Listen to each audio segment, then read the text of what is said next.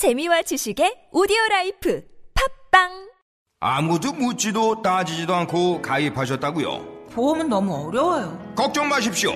마이보험 체크가 도와드립니다. 1800-7917 마이보험 체크로 지금 전화 주세요.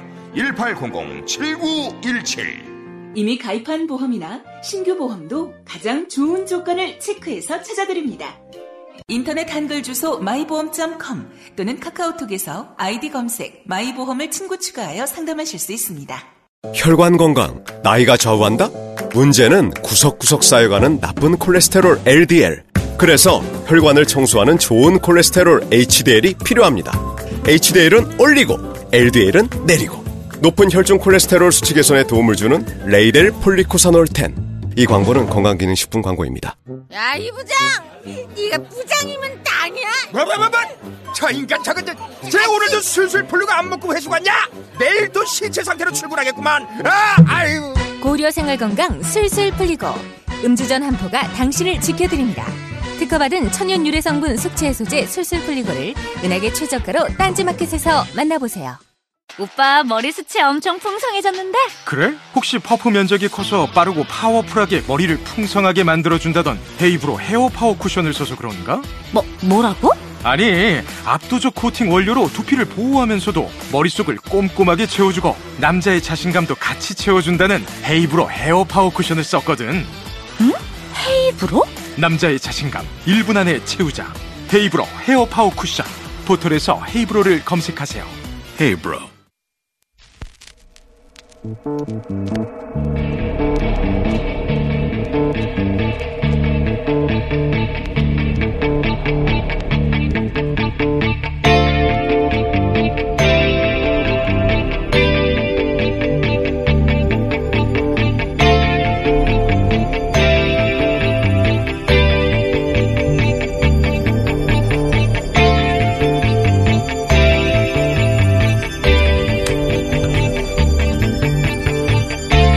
안녕하세요. 김호준입니다. 미 북한 전문가 평양 공연은 쇼. 남측 예술단이 이용당한 것. 어제자 중앙일보 기사 제목입니다. 미국의 한 북한 전문가가 평양 공연 봄이 온다는 마치 북한 사회가 자유가 있는 것처럼 포장하기 위한 쇼이며 남한 연예인들이 북한 정권의 선전에 활용됐을 뿐이라고 했다는 내용입니다. 한마디로 북한의 체제 선전에 남측이 이용당했다 이거죠. 세계 어느 나라든 정부 관여 행사에는 언제나 프로파간다의 측면이 있긴 합니다. 그래서 아주 틀린 말은 아닌데 그런데 불과 두 달 전 평창올림픽 북한 공연단이 남한에 왔을 때 보수 매체는 연일 그런 주장을 했었죠. 북한이 평창을 체제 선전의 장으로 쓴다. 북한 공연단이 남쪽에 와도 남한 공연단이 북쪽에 가도 누가 뭘 하든 항상 북한의 체제 선전장이 된다는 이 기적의 논리. 이 만능 논리로 장사해 먹은 게 대체 몇십 년째입니까? 불과 두 달 전 정반대 상황에서 써먹었던 논리를 또 꺼내든 겁니다. 우리 보수 매체는 말이죠. 너무 게을러요. 너무 꽁으로 먹으려 한다. 일 좀 합시다. 김호준의 격려였습니다.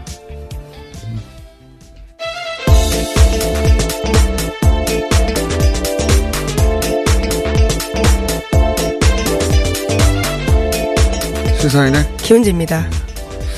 중앙일보가 요즘 조선일보와 경쟁이 치열해요. 네. 어떤 의미에서요? 네. 누가 누가 더 현 정부를 어, 먹이느냐. 최근에 그 문재인 블랙리스트 기사로는 이제 청와대와 설전주의죠. 예.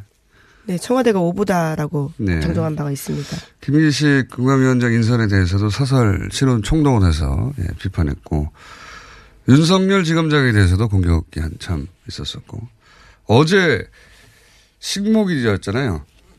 그래서 이제 청와대 경례 김연 식수한다는 뭐 아주 간단한 기사죠. 이런 건 중요한 기사 아닌데 제목이 마누라가 널 확 베어 버린데 라던 문의 청나무 청와대 나무는 이게 제목이에요. 온라인 제목인가요? 어, 온라인 제목, 예. 이게 이제 지면으로 나간지는 모르, 모르겠어요. 어제 제가 본 건데. 마누라가 널 확 베어 버린대. 무슨 의미인지도 잘 모르겠는데요. 그러니까, 김정숙 여사가, 어, 남으로 확 베어 버린다고 했던 무슨 어떤 과거에 문맥에 안 맞는 일화예요. 그 일화를 끌어와서 마누라가 널 확 베어버린대 라던 문의 청나, 청와대 나무는 이게 제목이 무슨 말인지 잘 모르겠잖아요. 이게 너무 나갔다 싶었는지 좀 고쳤어요. 문의 나무 사랑 잘 안 크면 마누라가 널 베어버린, 베어버린대. 음, 굉장히 문제가 많은 제목인 것 같은데요. 최선을 다하고 있습니다 요즘. 예. 조선일보다 하마터면 더 잘해버릴 뻔 하지 않았나. 우선 무슨 말인지 모른다는 차원에서 문제가 많은 것 같습니다. 예. 중앙일보 힘내시고요. 근데 뭐랄까요.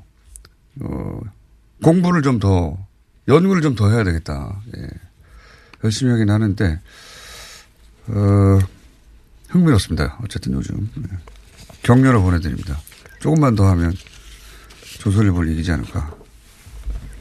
그런, 그 기자들 사이에서는 그런 얘기 없나요? 중앙일보 요즘 예, 지면을 보고 있으면요. 아, 조금, 아, 이 정도로 세게 나갈 이슈인가에 대해서 좀 의아할 때도 있고요. 실제로 청와대가 오보다라고 이렇게 정정한 부분들도 꽤 있고요. 아주 세게 나갈 수 있는데, 아이 일을 너무 안 하는 것 같아요. 예. 하던 대로만 계속해서. 일단 흥미롭습니다. 중앙일보 요새. 삼성 때문인가요? 예. 여기까지 하고요. 자, 첫 번째 뉴스는 뭡니까? 네, 오늘 오후 2시에 박근혜 전 대통령에 대한 1심 선고가 내려집니다. 선고 방송은 방송으로 생중계되는데요. 하지만 박근혜 전 대통령은 재판 거부 입장을 바꾸고 있지 않아서 나오지 않을 것으로 보입니다. 박근혜 전 대통령 1심 선고를 맡은 재판부는 지난 2월에 최순실 씨에게 징역 20년을 선고한 바가 있는데요. 당시 재판부는 박근혜 전 대통령과 최 씨가 공범관계인 13가지 혐의 가운데 10가지에 대해서 유죄를 선고한 바 있습니다. 그, 최순실 씨와 같은 재판부이기 때문에 사실은 연장선상에서 대단히 예측 가능한 예, 선고가 있지 않겠는가. 혐의가 거의 유사하고, 그죠?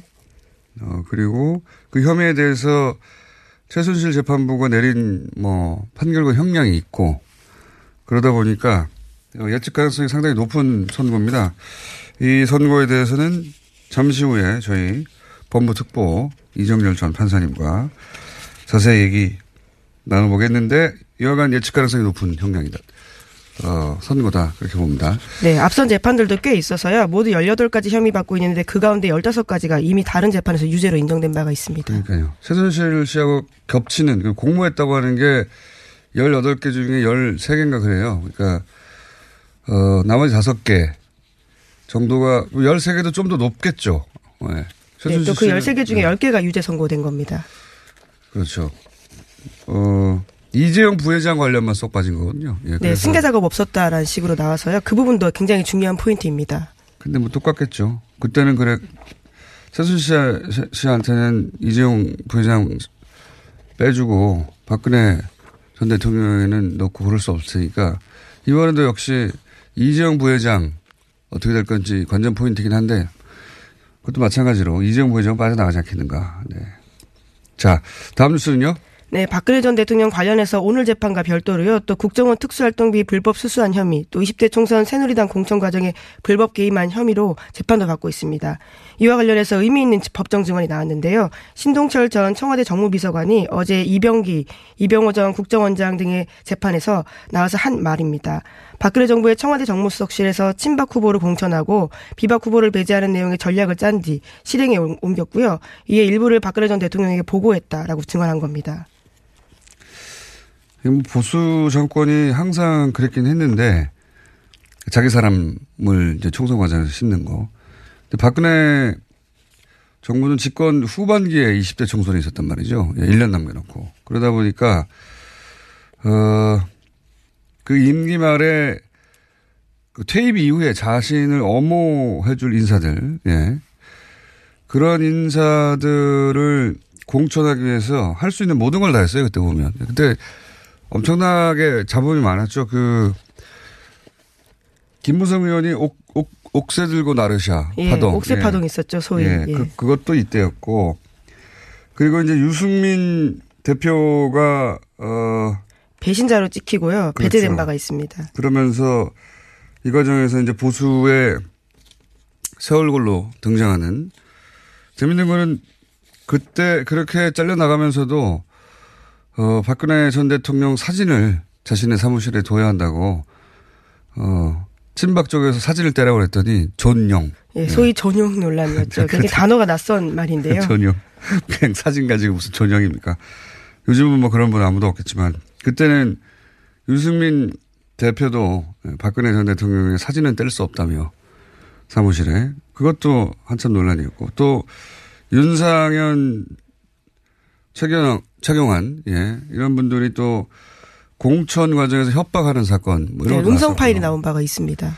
엄청나게 많은 일들이 있었는데, 예. 그게 다, 어, 박근혜 정부의 청와대 정무 수석실에서 전략을 짜고 실행했다는 것이고, 그게 보고가 됐다는 거죠. 보고가 된 걸로 안다. 이런 식으로. 네, 당연히 보고가 됐겠죠. 전 예, 예. 비서관이요 어제 그러한 증언들을 했는데요.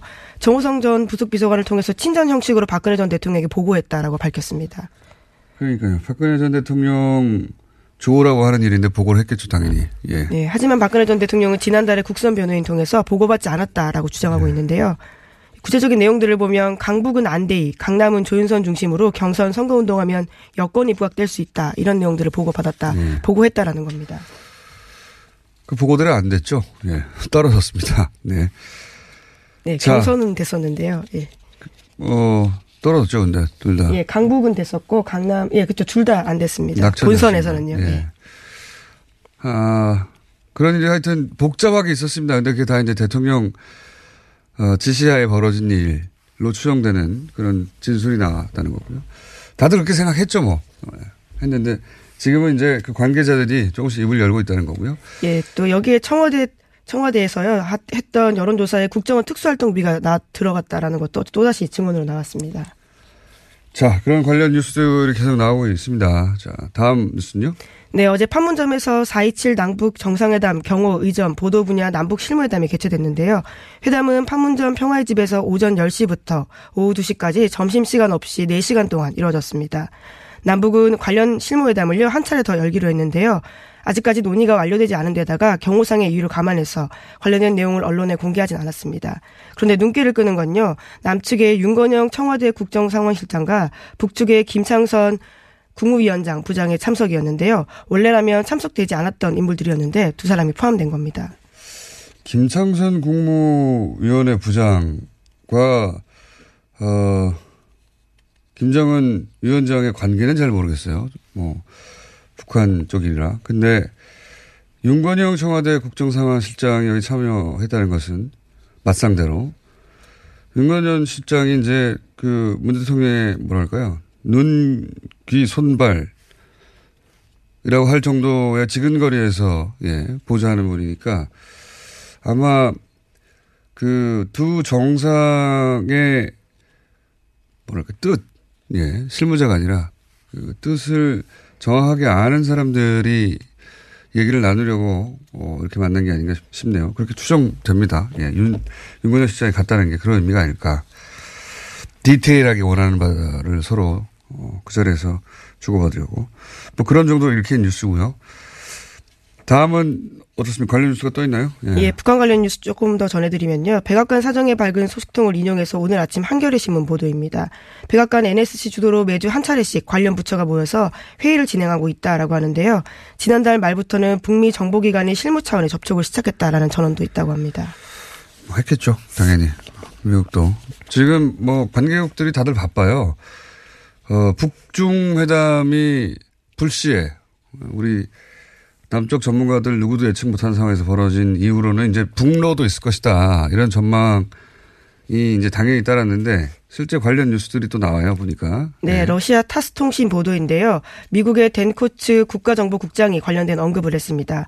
김정은 국- 북한 노동당 위원장을 러시아로부터, 러시아로부터 방문 요청을 받은 상태다라고 밝혔는데요. 이와 관련해서 언론 보도를 통해서 이 사실을 확인해 준 겁니다. 중국도 원래 공식적으로는 중국 쪽에서 초청하는 형식이었거든요. 근데 이제 내막을 보면 북한이 먼저 제안을 한 것으로 보이는데 왜 그런 뉴스도 나오고 있고 러시아도 러시아가 초청을 한 게 아니라 이제 러서, 러시아가 초청하는 형식으로 공식적으로 발표가 된 게 아닐까. 북한 쪽에서 우리가 러시아도 가겠다라는 제안을 한 게 아닐까. 육자회담 틀 을 만들려고 하는 거 아닐까. 뭐 그런 생각을 하게 되는. 그래서 북러 회담도 순식간에 벌어질지도 모른다. 뭐 그런 지금 너무 빠른 속도로 벌어지니까요. 예. 그럴 수도 있습니다. 물론 뭐 북미 회담 다음에 있을 수도 있지만 그 전에 있을 수도 있죠. 어, 아직도 남북 회담이 한 20여일, 그 다음에 북미 회담은 아직 날짜가 확정 안 됐으니까 한 달 이상 남았으니까 그 전에 있을 수도 있을 것 같습니다. 예. 참 10년에 한두 번 있었던 일이 이제 막 한두 달 사이 여러 번 있으니까 바쁩니다. 따라잡기. 어, 다음 뉴스는요? 네, 북한이 한미 연합 군사훈련에 대해서 아무런 반응을 보이지 않고 있다고요 하는데요. 평창 동계올림픽을 계기로 한반도 정세가 해빙 분위기로 돌아섰음을 보여주는 상징적 현상이라고 오늘 아침 경향신문이 전했습니다. 원래 북한에서는 이제 어, 한미 군사훈련 하면 항상 강력 비난했죠. 강력 비난. 네, 북침 예행 연습이다라면서요 네. 비판한 바가 있습니다. 좀 조용하다는 거고요. 예. 자, 다음 뉴스 하나 정도 네. 하나 더 할 수 있을까요? 아니군요. 하나 두 개 더 해야 되겠는데. 예. 네. 지난 2015년에 삼성물산 합병을 앞두고 에버랜드의 표준지가 크게 올랐다라고요. SBS가 보도한 바가 있습니다. 그런데 이 표준지 결정 과정에서 당초 원안이 크게 변경됐다고 어제 저녁 SBS가 또 보도했습니다. 저도 이 꼭지를 항상 챙겨보는데 예, 끝까지 판다 팀이죠. 예, 진짜로 끝까지 파고 있어요. 핵심이 이제 이재용 부회장 승계 작업이 없었다고 하는 이재용 부회장 2심 판결에 대해서 예, 그것 때문에 풀려났잖아요. 그거 아니다라는 보도인데 그 승계 작업의 일환이었던 삼성물산하고 제일모직 합병할 때, 예. 그때 이해조, 이재용 부회장이 지배하고 있던 제일모직 지분, 아, 제일모직의 가치가 더 높게 평가될 수 있도록 억지로 제일모직 가치를 끌어올리는 과정에서 이제 에버랜드 땅값을 이용했다 이거 아닙니까? 예, 폭등됐다라는 건데요. 의도적으로 땅값을 끌어올렸다가 여기까지는 나왔는데 어, 제 새로 나온 이야기는 일단 끌어올렸어요. 그래서 합병을 했어요. 합병을 했는데 끌어올려놓으면 세금 많이 나오잖아요. 그래서 그래서 재벌들이 이제 지가를 어, 억누르고 있는데 여기는 일시적으로 확 끌어올렸다가 합병 끝나고 나서 10분의 1로 다시 따, 떨어뜨렸어요. 예, 바로 합병 다음에 그런 식으로 떨어뜨렸습니다. 네. 이건 진짜 사기꾼들이 하는 겁니다. 확 끌어올렸다가 합병되고 났더니 목적을 달성했거든요. 예, 그렇게 할 수 있는 능력도 놀랐고요. 정부기관이 동원돼야 되는 상황인데도 이런 식으로 했, 던 겁니다. 확 끌어올렸다가 이제 땅값이 높으면 당연히 세금을 많이 내잖아요. 그러니까 다시 지가를 10분의 1로 떨어뜨리는 이게 어떻게 가능할지 이거는 만약에 이렇게 해낸, 해냈고 그걸 들키면 이거 사기, 사기죠, 사기. 예. 사기인데, 어, 개인이 그렇게 할 수도 없지만 해냈다면 이건 뭐 당연히 세고랑을 잘 일인데 삼성이니까. 네, 규모도 엄청난데요. 10만 3천 제곱미터라고 합니다. 그런 그러니까요. 식으로 장난을, 소위 장난을 친 땅들이요. 사기죠. 이렇게 끌어올렸다가 그 다음에 10분의 1로 떨어뜨리고 이걸 누가 할 수 있습니까? 못합니다. 못하는데 삼성은 했어요. 그걸 SBS 끝까지 판다팀이 이제 밝혀낸 거고요. 어, 다시 한번 박수를 계속 보냅니다, 저는. 자, 하나만 더 끝내죠. 네, 강원랜드 채용비리 조사단이 최근 중요한 진술을 확보했다고 어제 저녁 MBC가 보도했습니다. 채용집 전 강원랜드 사장이 염동열 의원의 부정청탁을 인정했다라고 합니다. 그 안면 검사가 폭로한 게 근거가 있다는 게 드러나고 있는 거죠. 예. 염동열 의원도 사실은 그 청탁 명단 강원랜드가 자체 작성했던 그 명단에 있던 이름이었고 네, 100명 가까이 된다라고 예. 합니다. 그 명단에 또 권성동 의원도 있었거든요. 근데 그 명단을 실행 옮긴 강원랜드 최흥집 전 사장이 입을 처음으로 연 거죠. 예, 부탁받고 한 받았다. 거. 예, 받고 예. 한 것이다. 이것도 이제 전모가 밝혀. 네, 어, 오늘 염 의원이요 검찰에 출석하기 때문에 또 이 관련된 수사가 더 진행될 것으로 보입니다. 염 의원은 뭐 부인하겠지만 이제는 청탁을 실행한 가장 중요한 당사자인 강원랜드 사장이 그랬다고 하니까요. 국면이 좀 달라졌습니다. 여기까지 하겠습니다. 시사인의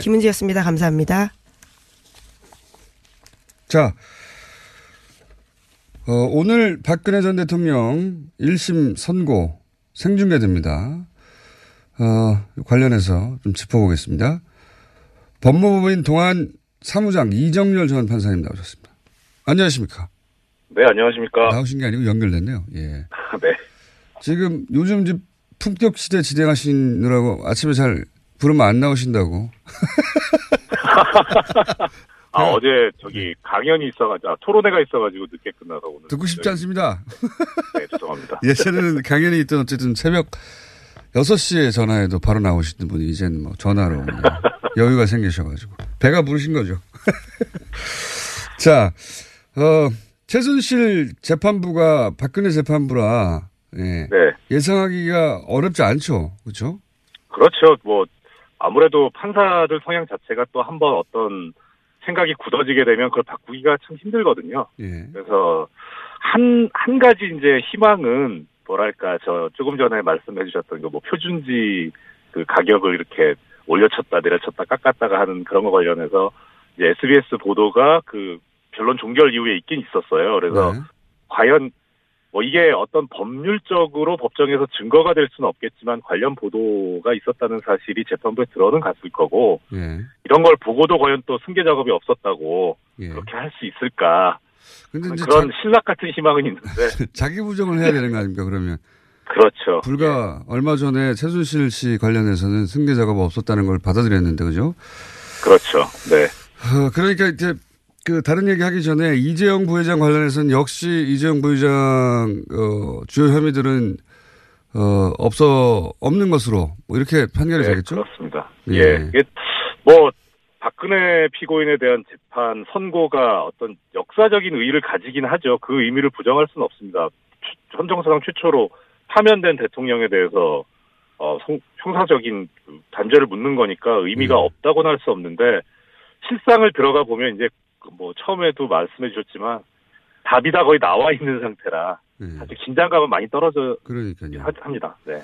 박근혜 전 대통령 선고가 먼저 있었다면 훨씬 긴장도가 높았겠지만, 예. 예, 근데 그러면은 또 다른 이제 공범자들 피고인이 맥이 빠졌겠죠. 그렇겠죠. 자, 예. 그래서 그 검찰 선고는 30년이에요. 네, 구형이요? 구형이 참 구형이 30년입니다. 이 법조계에서는 어, 예상 형량을 어느 정도로 보십니까? 어, 최순실 피고인에 대해서 25년 구형됐다가 20년 선고됐지 않습니까? 그래서 뭐 단순 대입을 한 건지 모르겠습니다만은 30년 구형했으니까 25년 선고가 될 거다라고 하는 견해가 거의 지배적인 것 같아요. 음. 그리고 뭐 일각에서는 이제 뭐 좀 소수의 견해긴 합니다만은 양형위원회 양형 기준이 징역 25년 이상을 선고할 때는 무기징역 아하. 선고를 권고한다는 게 있어서 그리고 이 재판부가 종전에 그 장시호 씨 그 재판도 맡았었거든요. 그때는 구형보다 더 높게 선고를 한 그렇죠. 맞습니다. 전력도 있고 하니까 그래서 무기징역이 선고될 수도 있지 않겠느냐라는 견해를 보이는 어, 음. 또 그런 법조인들도 계십니다. 불출석 한다고 하는데 불출석과는 무관하겠죠? 선고의 형량이나. 어, 큰 영향은 미치지 않을 거고요. 어차피 만약에 범행을 자백을 하고 반성을 하는데 뭐 불출석했다 그러면은 얘기가 좀 다를 수는 있는데 결국은 큰 틀에서 보면 진지하게 반성을 하고 있는가라는 그런 차원에서 문제이기 때문에 뭐 어차피 혐의를 인정하지 않고 반성도 하지 않는 마당에 출석을 했냐 안 했냐는 크게 영향을 미치지는 않겠지만은 다만 이제 적어도 출석했을 때보다는 그렇게 유리한 결과가 나오지는 않을 겁니다. 뭐 큰 영향은 없을 겁니다. 알겠습니다. 지금 대부분 이제 최순실 어, 씨와 겹치고 겹치지 네. 않는 게 한 다섯 가지 정도 되나요? 네네 그렇습니다. 예, 다섯 뭐, 가지가 어떻게 되죠? 예. CJ 이미경 회장 그 저 퇴진 압력했다는 네. 부분이 들어가 있고요. 그리고 이제 그다음에 그 블랙리스트 관련해 가지고 있습니다. 네. 뭐 대략 한 다섯 가지 정도로 기억하고 있는데 주요한 혐의는 그런 것으로 알고 있습니다. 그렇군요. 특활비도 들어가야 있겠죠? 거기에. 아 특활비는 저기 기소가 돼 있긴 한데 이 재판부에서 하는 게 아니고요. 다른 아. 재판부에서 지금 진행을 하고 있고요. 관련해서 말씀드리자면 사실 무기징역을 선고해야 마땅하지 않느냐라고 하는 그런 당위성에 대해서는 많은 법조인들이 공감은 하고 있는데 예. 무기징역이 현실적으로 힘들다라고 생각하는 게 특활비 재판에서도 형이 선고돼야 되기 때문에 여기서 무기징역이 선고돼 버리면 그쪽은 의미가 없어지거든요. 그리고 아하. 오히려 여기서 25년 선고되고 그쪽에서 뭐 예를 들어 직권남용이나 아 거기도 이제 뇌물수수가 있으니까 최소한 징역 10년인데 거기서 10년이 선고돼 버리면 합치면 여기서 25년이면 35년이 되잖아요. 그래서 무기징역보다 더 심하지 않냐 이렇게 되면 그러니까 아. 굳이 무기징역을 선고할 필요 없다라는 그런 얘기가 그래서 근거로 아하. 제기됩니다. 그러니까 사법부 내에서는 다른 재판부도 고려하면서 판결할 수밖에 없고 그렇게 생각하면 네. 무기징역을 이쪽에서 내린다는 것은 다른 재판부의 판결을 무, 무력 무의미하게 만드는 거라서 그렇게 잘 안 할 것이다. 네, 그래서 예, 25년이 그 상당히 근거로 힘을 얻고 있는 상황입니다. 그렇군요. 내부 사정을 아는 분들은 그 판사님도 그렇게 생각하시는 거죠? 그 정도가 아니겠는가? 저는 내심으로는 그런데 방송을 위해선 다른 견해를 자꾸 제시를 해야 될 것 같아서.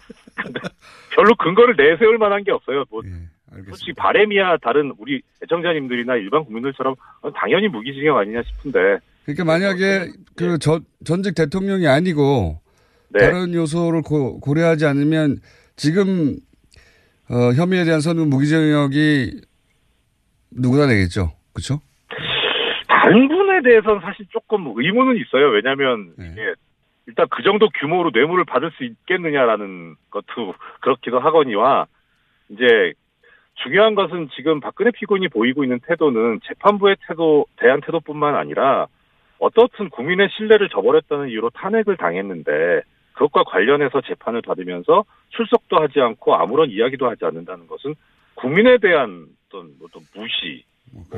능멸, 일거니까 그러니까 오히려 일반인하고 비교 비교했을 때 일반인들은 그나마 좀 더 나을 수도 있지 않을까 싶기는 해요. 일반인들은 이렇게 못하죠, 사실은. 그렇죠, 사실 네. 그렇습니다. 나오라고 하는데도 지금 끝까지 안 나오는 거니까요. 이렇게 되면 예. 그렇다고 해서 항소 포기 뭐 이런 전망도 이- 기사로는 나오던데 어떻게 보십니까?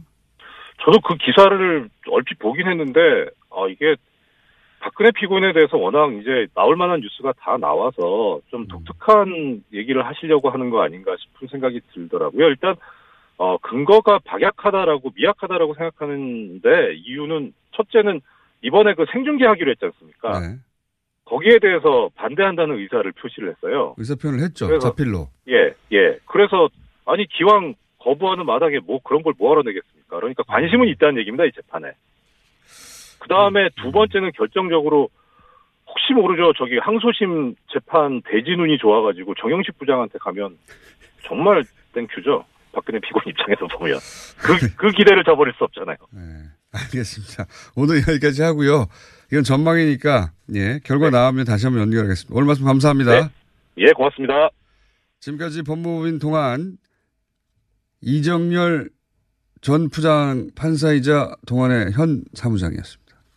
골반 잡자 바로 잡자 바디로직 허리 통증 바로 잡자 바디로직 몸매 교정 바로 잡자 바디로직 자세가 좋아지는 골반 교정 타이즈 바디로직 검색창에 골반 교정 바디로직 삐딱한 남성 골반 허리에도 역시 바디로직입니다. 바디로직의 효과를 못 느끼셨다면 100% 환불해드립니다. 자세한 환불 조건은 홈페이지를 참조하세요.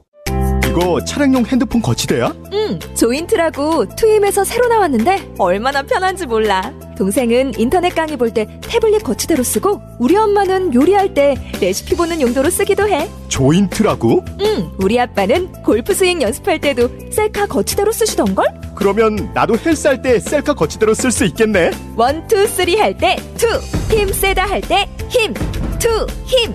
네이버에 투 힘을 검색해보세요.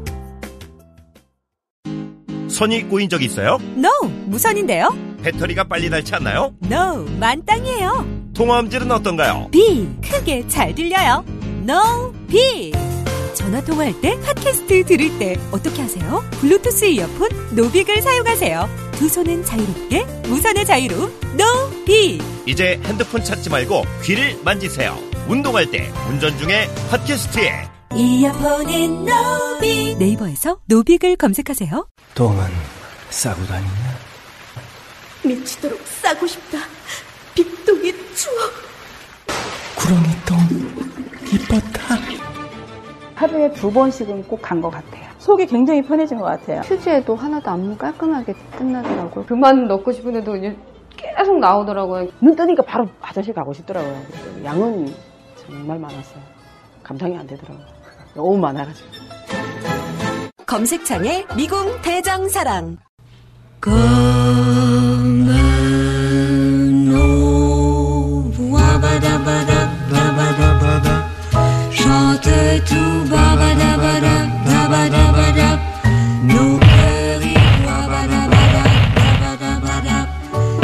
자, 달콤한 음악으로 바꿨습니다. 남과요. 이런 정도로 달콤한 분위기는 전혀 없어요. 없긴 한데. 민주당의 송영길 의원 나오셨습니다. 네, 안녕하세요. 송영길입니다. 어, 자유한국당을 줄여서 자유당으로 불러주기를 원하나요? 한국당으로 불러주기를 원하나요? 보통? 저희 한국당이죠. 한국당. 뭐. 한국당. 그러니까 예. 편파라는 말씀 들으시는 거예요. 주민 말도 모르시니까. 아, 자한당이라고 안, 하, 안 하는 모양이죠? 그러니까 아, 네. 자한당이라고 또 능멸하는 모습이고 이 파트너로 인정하지 않으니까 예. 여당이 아니, 파트너로 인정하지 않으니까 이 국정이 보통은- 제대로 운영되겠습니까? 우리가 공식 줄임 명칭이 자한당. 한국당이라고 원래 얘기했는데 자유한국당을 줄이면 자한당이잖아요. 아니 그게 아니라 공식 명 공식으로 줄임 말은 한국당이라고 한국당이다. 얘기를 했죠. 일단 인사를 하고 하시죠. 예. 네. 한국당의. 나경원 의원 나오셨습니다. 네, 안녕하세요. 네. 자, 한국당 그리고 어 여기는 더민당이라고 하나요? 아니면 어떻게 합니까? 줄이면 민주당입니다. 그 마찬가지네요. 한국당도 뒷부분만. 예, 알겠습니다.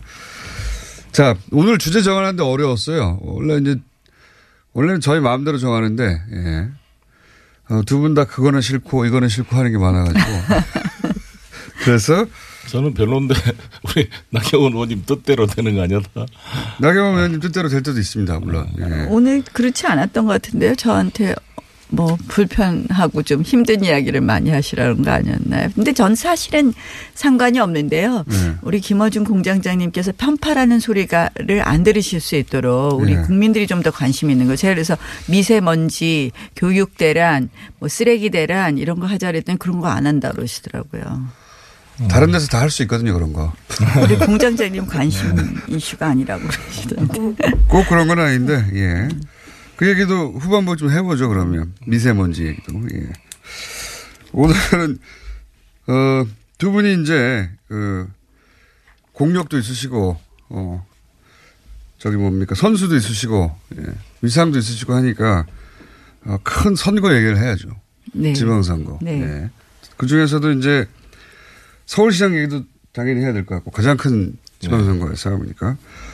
그 이외에 한국당이 최근에 이제 확정한 후보들, 충남지사나 경남지사 후보 얘기도 좀 하고, 그리고 또 미세먼지 얘기도 할게요. 중간중간에. 그리고 남북관계 얘기도 좀 해야 될 것 같고요. 그죠? 할게 많네. 많습니다. 네. 자, 서울시장 이제 3파전 됐잖아요. 어떻게 전망하십니까? 자, 한국당에, 어, 관심이 크게 없으신 것 같아요. 아니. 저- 본인이 직접 만나셔서 관심 없으신 겁니까? 아니, 저는 김어준 방송 나오려고. 자, 근데 왜 김문수 후보를 공천했어요? 자, 두 분이 이렇게 뭐두 분이 바꿔 저는- 주시죠. 사람이 없어서. 아, 그러니까 지금 현재로는 저희 당의 후보 공천에 대해서 뭐 이렇게 비판하시는 분들도 많으신 것 같아요. 근데 이제 사실은 저도 후보 공천 과정에 대해서는 아쉬움이 많이 있습니다. 특히 이제 홍, 홍준표 대표에 대해서 저희가 이렇게 저 제가 많이 지적한 부분이 이 너무 다친 리더십 아니었냐. 어, 뭐 서울시장은 누구다. 뭐 부산은 누구다. 경남은 누구다. 늘 그냥 본인이 찍 찍어서 소위 찍어서 말씀하시다 보니까 하시고 싶은 분들도 도전하지 못하게 되었고요. 그래서 그런 기회가 차단되면서 결국은 지금으로서는 뭐 홍 대표께서 선택하실 수 있었던 최선의 카드 아니었냐 이런 생각을 합니다. 그래 최선의 카드요. 아, 그러니까 저는 홍 대표께서 비- 이게 선택할 정- 수 있는 정당이라는 게 가치가 있어야 되잖아요. 근데 홍준표 대표가 친박을 배제하고 뭔가 새롭게 변화된 보수를 해보겠다 그랬는데 이분 이 김문수 이분은 아예 헌재 재판도 부정하고 오늘 박근혜 전 대통령 재판 선고일인데 아예 모든 헌법과 법질서를 부정하는 이러한 태극기 네, 이렇게 보면 어떨까요? 지방 후보로 세운다면 이 나중에 스스로 정체성이 혼란 뭐제 스스로 친박을 극복하고 뭐 이걸 하겠다는 걸 다 부정하는 게 아니겠어요? 근데 저는 사실은 지방선거는 가, 지방선거의 본질을 우리가 좀 잊는 것 같아요. 사실 정치권이 이 지방선거의 본질을 호도하는데요. 지금 보면 문재인 정부는 지방선거를 과거 적폐청산의 연장으로 만들려고 하고 있고 또 남북 원래 정상회담이나 선거라는 심판입니다. 개헌. 이슈로 가고 있고요. 또 우리는 문재인 정부가 정말 흉보면서 배운다고 네. 뭐 민주당도 안 보이고요. 내각도 안 보이고 청와대가 그러니까 모든 걸 다 하고 있습니다. 그래서 제가? 잠깐 말씀 더 네, 드릴게요. 네. 그래서 아니, 지금 기회가 안 일종의. 양쪽의 심판론으로 지금 치러지고 있는데요. 어, 저는 사실은 문재인 정부 심판론이 지금은 안, 막, 안 먹히더라도 음. 선거가 다가오면서 여러 가지 국민들의 걱정이 응집될 거라고 음. 생각을 하는데 저는 그러나 그럼에도 불구하고 우리가 지방선거를 이렇게 심판론을 심판론으로 가는 네. 것보다는 사실은 지방자치를 누가 제일 잘할 것이냐라는 네. 그런 관점에서 보면 아까 말씀하신 뭐 김문수 후보에 대한 이야기 뭐 여러 가지 말씀을 하시지만 어쨌든 다들 단체장으로서의 경험이 있었던 분들이거든요. 그런 면에서 그냥 홍 대표가 선택할 수 있었던 카드 중에서는 최선의 카드 아니었나 최악이 아닌가. 생각하는데 올드보이 귀한 하지만 사실 강시가 부활한 느낌이 들 정도로 이게, 이게 사실상 완전히 김문수 후보 같은 분은 거의 그냥 너무 가버렸거든요. 태극기 집회에 가서 하는 거 보면 최소한의 그런 금도를 넘어선 분을 서울시장 후보로 내세운 것은 스스로 나는 홍준표 대표가 친박을 비판하면서 친박을 자르고 새롭게 당을 만들겠다는 모든 노력을 다 부정해버리는 그런 행위가 아닌가 생각을 합니다. 근데 이번 지방선거에서 가장 큰 이슈가 뭐가 될까요? 저는 한번 생각해 보면 결국은 이제 정말 저는 이 지금 현 정부는 사실 제가 아까 교육 문제도 이야기했지만 뭐 대학 정시 확대 문제라든지 이런 여러 가지 혼란 뭐 일자리의 혼란 정, 뭐 나라 돈으로 계속 일자리 만들어 주겠다는 것밖에 발표하지 않는 이런 어떤 어 우리들의 삶에 대한 이슈들은 좀 가리고 사실 하려는 것이 북한 가서 한 공연 뭐 이런 것으로 인해서 지금 뭐 남북 정상회담 잘 돼야 되고 북미 정상회담 잘 돼야 된다는 데는 같은 입장이 지만 뭐 사실 북바라기 제가 북바라기라고 말했어요. 해바라기가 아니라 북바라기. 이걸로 지금 선거하려고 그러고 또 북바라기. 사실은 전혀 문재인. 정부가 문재인 정부가 뭐 지금 어, 그동안 그렇게 저희 그 과거 정권을 욕했던 음. 부분, 그리고 저희도 반성했던 부분 뭐냐. 나라가 법과 시스템에서 움직이는 것이 아니라 청와대가 모든 걸 지고 흔들었던 거. 음. 그런 걸 정말 흉 보면서 배운다고 그대로 하고 있거든요. 저는 개헌도 뭐 발표하는데 아니 음. 그게 국무회의는 지금 45분 우병우하고 하고 조국하고 근본적으로 다르잖아요. 45분 하고, 비교가 안 되죠. 어? 시스템에서 그거요. 것과. 저는 정말 조심해야 되는 것이 여당 봅니다. 여당이 여당 잘하려고 할 겁니다. 예. 청와대도 잘하려고 할 겁니다. 그러나 그렇게 청와대에 모든 힘이 음. 쏠려 있는 것으로 벌써 보이면 모르는 사이에 갉아먹고 있는 겁니다. 그래서 저는 정말 우리가 왜 정말 많은 국민들이 촛불을 들었습니까? 제왕적 이번- 대통령제로 이번 인한 지방선거 청, 보면 청와대로 모든 것이 쏠리는 것 이것을 네. 좀 막아보자고 했는데 그것이 지방- 굉장히 가속화되고 저는, 있거든요. 저는 지난번 지방선거에 패배를 당한 사람으로서의 더뼈 역할을 아픈 좀게 있어요. 바라- 뭐냐면 지난 바랍니다. 지방선거에서 인천 같은 경우도 유종복과의 경쟁이 아니라 박근혜와의 싸움이었습니다. 박근혜 대통령이 인천을 수차례 방문하고 박근혜의 실세를 자랑하면서 박근혜와 찍은 사진을 가지고 온통 선거를 했어요. 유정복, 서병수, 친박의 실세 핵심이었습니다.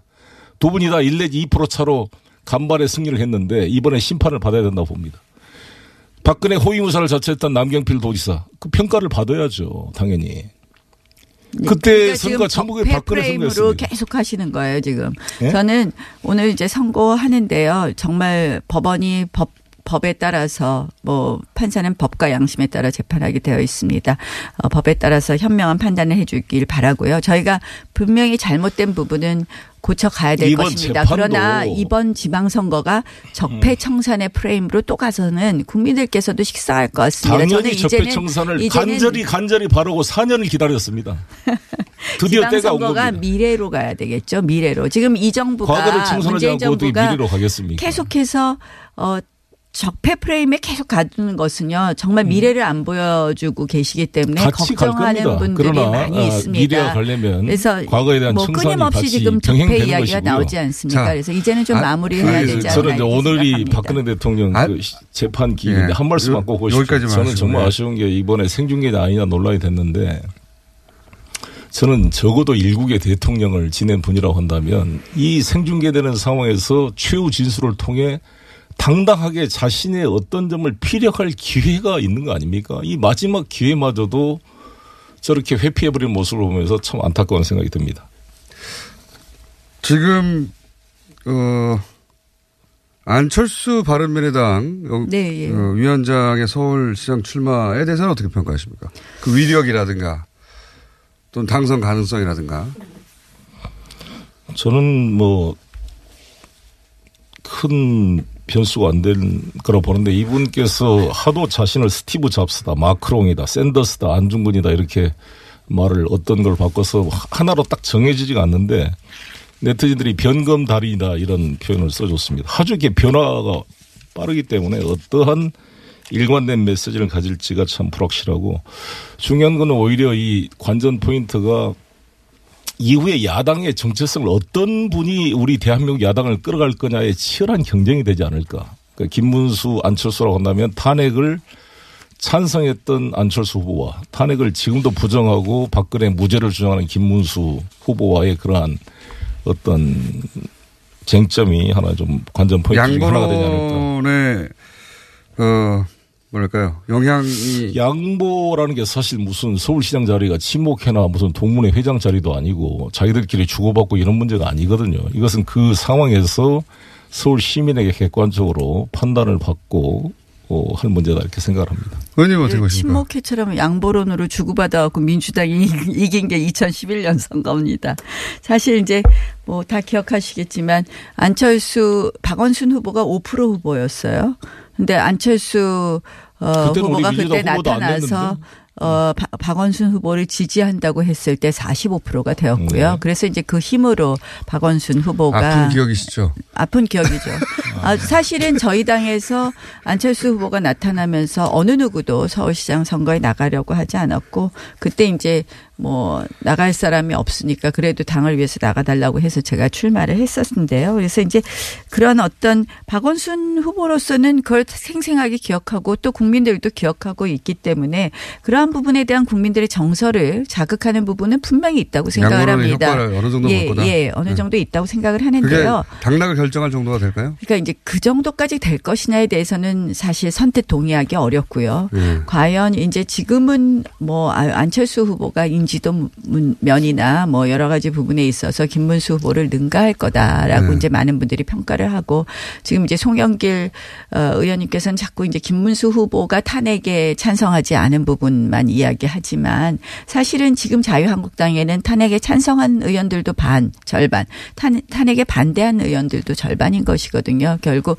당의 이름으로 전체로 봤을 때는 지금 또 특히 지방선거는 뭐 지금 정치적 이슈보다는 사실은 큰 정치의 이슈보다는 생활 정치 이슈로 가야 될 것이고 이렇게 보면 어, 당선 가능성은 어떻게 보십니까?